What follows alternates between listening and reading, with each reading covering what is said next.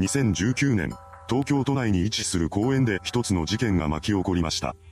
今回はその内容と犯人の生い立ちをまとめていきます。後に事件の犯人となる女、北井さゆりは1997年9月に兵庫県神戸市内で生まれました。一家は北井に両親と二人の兄弟を合わせた5人家族だったそうです。北井家はどこにでもあるような一般的な家庭で、実家は神戸市の中心部から離れた集落の中にポツンと立っていました。辺りは田んぼに囲まれている地域だったらしく、北井はそこですくすくと育っていきます。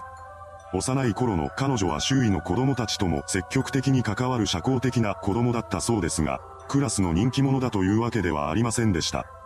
また、機体は IQ がかなり低かったらしく、知的障害一歩手前の境界知能という枠に収まっていたようです。それが原因で日常生活に支障をきたすこともありました。ただ、この時点で彼女は検査などを受けていなかったため、境界知能の子供だということが明らかになっていなかったそうです。そのため、期待の両親は娘の状況を理解せずによく彼女を叱責してしまいました。期待はそんな状況に悩みを抱えながらも成長していきます。そして高校時代はバレー部に所属しながら勉学に励んでいたそうです。高校卒業後の彼女は兵庫県芦屋市内にある芦屋大学に進学しています。そこは金持ちの子供が多く通っていることで知られている大学でした。そんな大学に期待が進学したのは学力面の理由が大きかったのではないかと言われています。というのも、芦屋大学は偏差値35程度の学校なのです。そして期待は学力が低い生徒だったため、進学先はかなり限られていました。そこで彼女が選んだのが関西の私立大学の中でも入学しやすいことで知られていた芦屋大学だったのでしょう。大学入学後の期待は服装が派手になるのとともに、遊び歩くようになっていったそうです。一方で、大学には真面目に通っていたらしく、サボったりするような様子も見られませんでした。また、2018年2月に彼女は2週間ほどのインターシップ留学を経験しています。行き先はハワイの大学だったそうです。入学中に期待は国際センター長の秘書として仕事をしていました。そこで彼女は大学の資料作りを行っていたようです。これが期待にとってかなり充実した時間だったらしく、彼女は大満足で日本に帰国してきました。そのようにして大学生活を満喫していた期待の趣味は男性アイドルグループの追っかけをすることだったそうです。そのためにまとまった金が必要だった彼女は性風俗店でアルバイトを始めます。そうして風俗嬢になった期待は店で必死に働き続け、月に10万から30万円ほどの収入を得ていました。そのお金で彼女は美容整形もしています。期待が整形した箇所は目と鼻だったらしく、手術費の総額は70万円を超えていたそうです。そのようにして自身のコンプレックスもなくしていき、順風満帆な生活を送っていた彼女ですが、突如として予期せぬ事態に襲われることとなります。それは妊娠でした。以前から体に異変を感じていた機体は2019年9月13日に兵庫の産婦人科で診断を受けています。そこで彼女は妊娠7ヶ月だということを伝えられたのです。この事実を聞かされた機体は全くと言っていいほど喜んでいませんでした。それどころか、彼女は絶望していたと言います。というのも、子供の父親は風俗店の客だったのです。しかも、妊娠が発覚した時点で中絶可能な22週もすでに過ぎてしまっていました。そのため、機体には出産するという選択肢しか残されていなかったのです。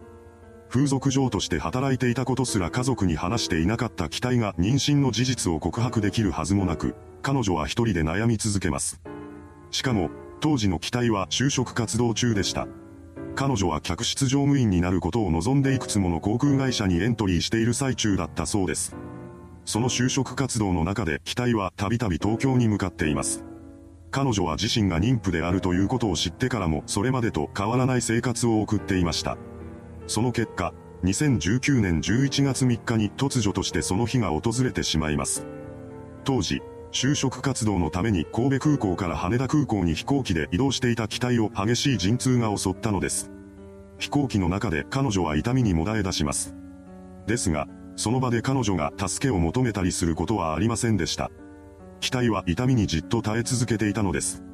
そして飛行機は羽田空港に到着します。飛行機から降りた彼女は痛みに顔を歪ませながら空港内の多目的トイレに駆け込みました。驚くべきことに、機体はそこで出産を果たしたのです。彼女のお腹から生まれてきたのは女の子でした。そうして赤ちゃんと顔を合わせた機体は救急車を呼ぼうとしたそうです。しかし、彼女の手が119番を押すことはありませんでした。当時の機体は大学4年生で季節はすでに冬を迎えていたのです。そして彼女にはまだ内定が出ていませんでした。そんな状況に置かれていた機体を多くの不安が襲います。風俗店の客との間にできた子供を出産したと家族が知ったら何て言われるのか。就職すらできていない自分が子供のことを育てることなどできるのか。もしかしたら赤ちゃんがいることで客室乗務員になりたいという自分の夢が叶わなくなってしまうのではないか。それだけは嫌だ。そう考えた機体はトイレットペーパーを引きちぎり、それを赤ちゃんの口に詰め込みます。そして自身の手を赤ちゃんの首元に近づけていきました。残酷なことに、それから彼女は生まれたばかりの我が子の首を絞め始めたのです。こうして、この世に生を受けてまだ数分の赤ちゃんは誰にも抱きかかえられることなく、実の母親によって殺害されてしまいました。出産から殺害までにかかった時間はわずか43分間だったそうです。こんな身勝手な犯行があるのでしょうか。生まれたばかりの赤ちゃんを自らの手で殺害した後の機体は空港内のカフェに入り、そこでアップルパイとチョコレートスムージーを注文しています。しかも受け取った商品を撮影するなどしているのです。とても、少し前に我が子を殺害した人物が取る行動とは思えません。そうした機体の姿からは後悔などといった様子が一切見られませんでした。それどころか、彼女は死体を遺棄できそうな場所をネットで探し始めたのです。その間、死体はビニール袋に入れられた上で紙袋に包まれていました。犯行を隠蔽したい機体は必死になって死体遺棄現場を探し続けます。しかし、そこは東京でした。なかなか人目につかなそうな場所はありません。そんな中で最終的に彼女が選んだのは東京港区に位置するイタリア公園という区立公園だったそうです。ただ、そこが人目につきにくいということはありませんでした。港区が都心部だということもあり、そこには多くの利用者がいたのです。おそらくは当時の機体にそんなことを考える余裕はなかったのでしょう。とにかく死体を持っている状態から解放されたいという思いが強かったのかもしれません。それでも息している姿を見られたらまずいという認識は持っていたようです。そこで彼女は夜になるのを待ってイタリア公園に向かっています。機体が公園に到着したのは午後9時頃のことでした。辺りに人影がないことを確認した彼女は園内の土を手で掘り起こしていきます。そうして穴ができると、機体は袋から赤ちゃんの死体を取り出しました。それから彼女は何の迷いもなく死体を土に埋めていきます。このようにして本事件の被害者である赤ちゃんは母親によって殺害された上に死体遺棄までされてしまったのです。犯行の翌日、機体は何事もなかったかのように予定されていた航空会社の面接を受けています。そしてこの面接を受け終えるといつものように実家へと帰っていきました。それから4日後の11月8日、イタリア公園内で遊んでいた子供によって地中に埋められていた赤ちゃんの死体が発見されます。こうして事件が発覚することとなりました。通報を受けた警察が現場に急行してきます。そして死体遺棄事件としての捜査が開始されました。その中で警察は園内に設置された防犯カメラの映像を解析しています。しかし遺棄現場を映している映像はなかったようです。また、犯行時刻もはっきりとしなかったため、なかなか容疑者を絞り込むことができませんでした。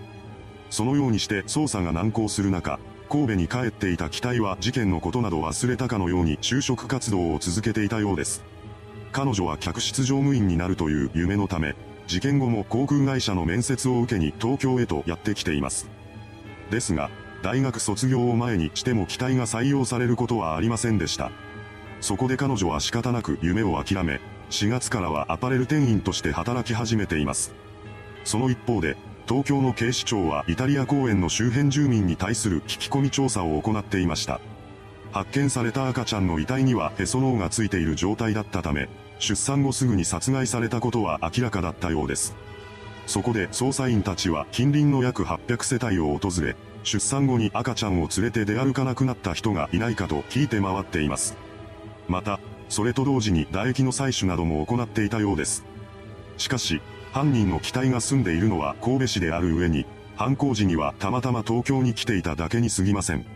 そのため、この聞き込み調査によって有力情報が得られることはありませんでした。続いて警視庁は公園周辺の防犯カメラ映像を元にして約3万人もの通行人を候補者とし、地道に解析を進めていきます。すると、その中で事件発覚数日前の夜中に袋を抱えた女が公園周辺をうろついていたことが明らかになりました。この女というのが機体だったのです。